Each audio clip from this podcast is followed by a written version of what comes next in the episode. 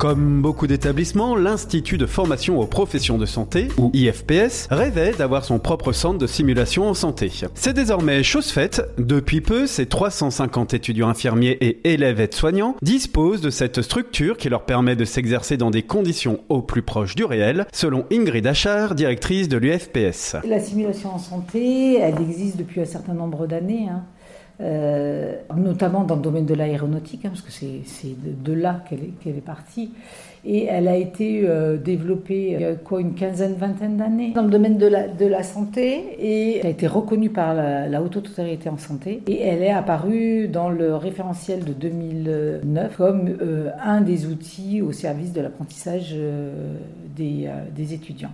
On faisait de la simulation, on faisait du jeu de rôle, mais on n'avait pas les outils nécessaires pour faire de la simulation euh, telle que vous l'avez vu euh, aujourd'hui, c'est-à-dire avec une immersion quasi presque au plus proche du, réel. Apprendre en situation plus proche de la réalité, mais sans être dans la réalité, ça permet le droit à l'erreur. Et ce droit à l'erreur, on va l'éviter auprès d'un vrai patient. C'est aussi dans une perspective d'améliorer la qualité des soins, qualité et sécurité des soins. Alors? On n'a rien pu faire. Mais il avait une bronchite.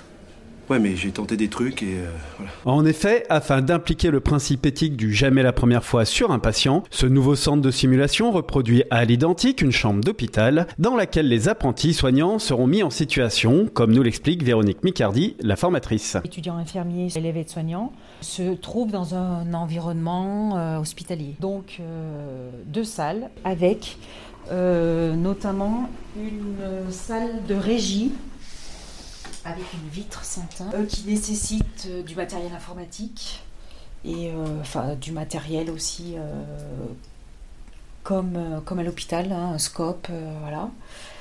Et on a une salle de débriefing, briefing, qui nous permet de visionner ce qui se passe ici. On a trois caméras qui nous permettent de filmer ce qui se joue ici. Une séquence de simulation comprend trois étapes. La première étape, c'est le briefing, où euh, il y a des consignes d'abord de bienveillance, de confidentialité, euh, voilà, qui est donnée au groupe.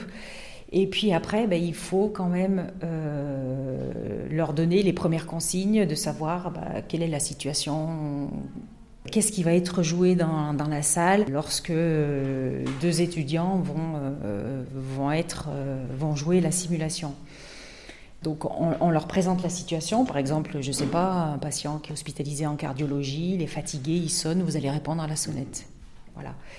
Donc ça, c'est des premières consignes, c'est la phase de briefing. Ensuite, il y a la simulation à proprement dite qui est jouée est filmé. Et après, une fois que la séquence est terminée, euh, le formateur il a ses objectifs pédagogiques. Une fois que la simulation est terminée, tout le monde revient ici dans cette salle et c'est la troisième étape, le débriefing, où on repasse la vidéo et où en groupe, eh ben, on analyse, euh, on voit si les objectifs sont atteints, si les gestes sont sont euh, validées, si c'est performant, si tout a été compris. On essaye de faire comme si c'était pour de vrai, mais, euh, mais voilà, il y a toujours euh, la mise en scène et puis le fait d'être observé par d'autres, élèves ou, ou, étudiants. Il y a toujours un petit peu ce stress de dire ben, qu'est-ce qui va se passer quand je vais ouvrir la porte pour rentrer dans la chambre, qu'est-ce que je vais pouvoir découvrir. Et est-ce que je vais faire les bons gestes? Est-ce que je vais savoir faire? Il y a toujours une appréhension, mais je pense qu'après, dans la vraie vie, lorsqu'ils sont en stage, eh ben, ça leur permet de, voilà, de dire Ah oui, euh, je me souviens, on avait vu ça et ça, et, et de, leur, euh, de leur faire diminuer la pression, baisser le stress, et puis prendre confiance en eux. Simulation terminée. Simulation terminée. L'un de vous peut-il expliquer son erreur à Monsieur Bill? Quelqu'un? Observons le ralenti.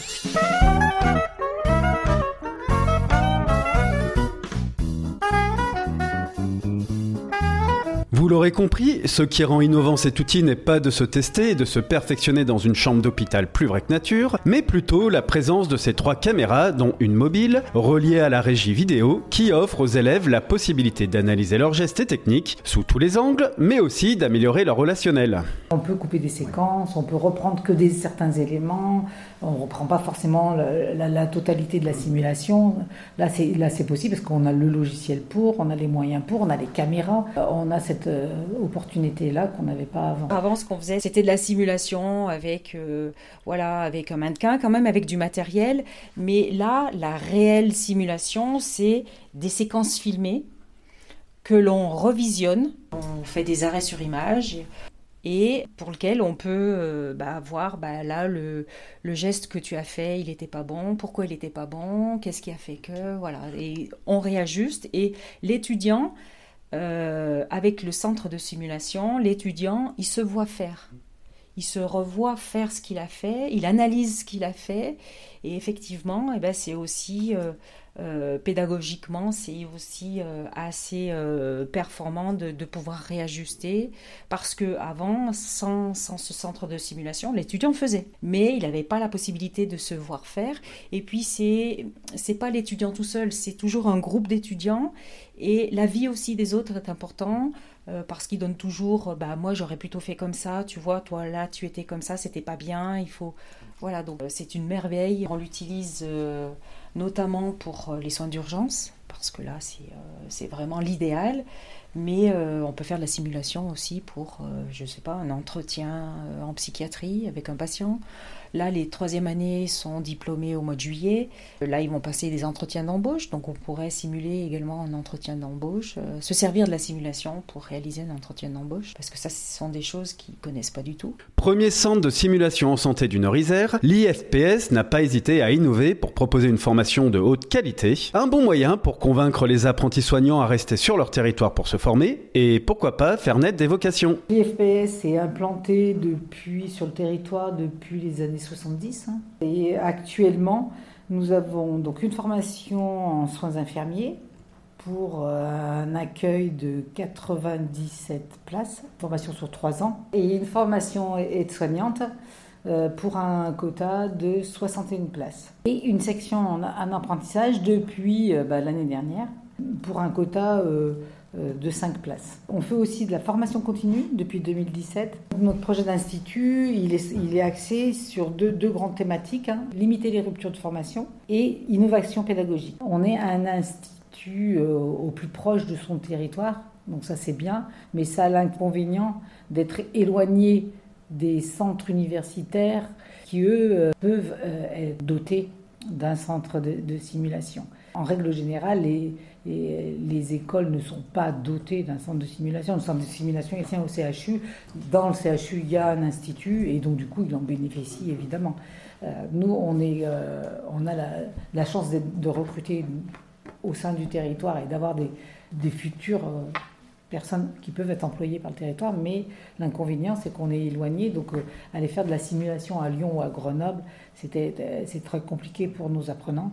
Donc, on a construit un projet qui a été validé euh, par la région. C'est, un métier qui est bien, le métier infirmier, mais mais voilà, il faut être sûr de vouloir faire ce métier-là parce que, alors il y a des joies, mais il y a aussi euh, des contraintes. Il faut travailler les week-ends, il faut travailler aussi la nuit. Si c'est un métier que l'on veut faire, si on a une passion, c'est un métier qui est riche parce qu'il y a plusieurs euh, possibilités. Il y a des spécialités, la chirurgie, il y a la pédiatrie, il y a la gériatrie.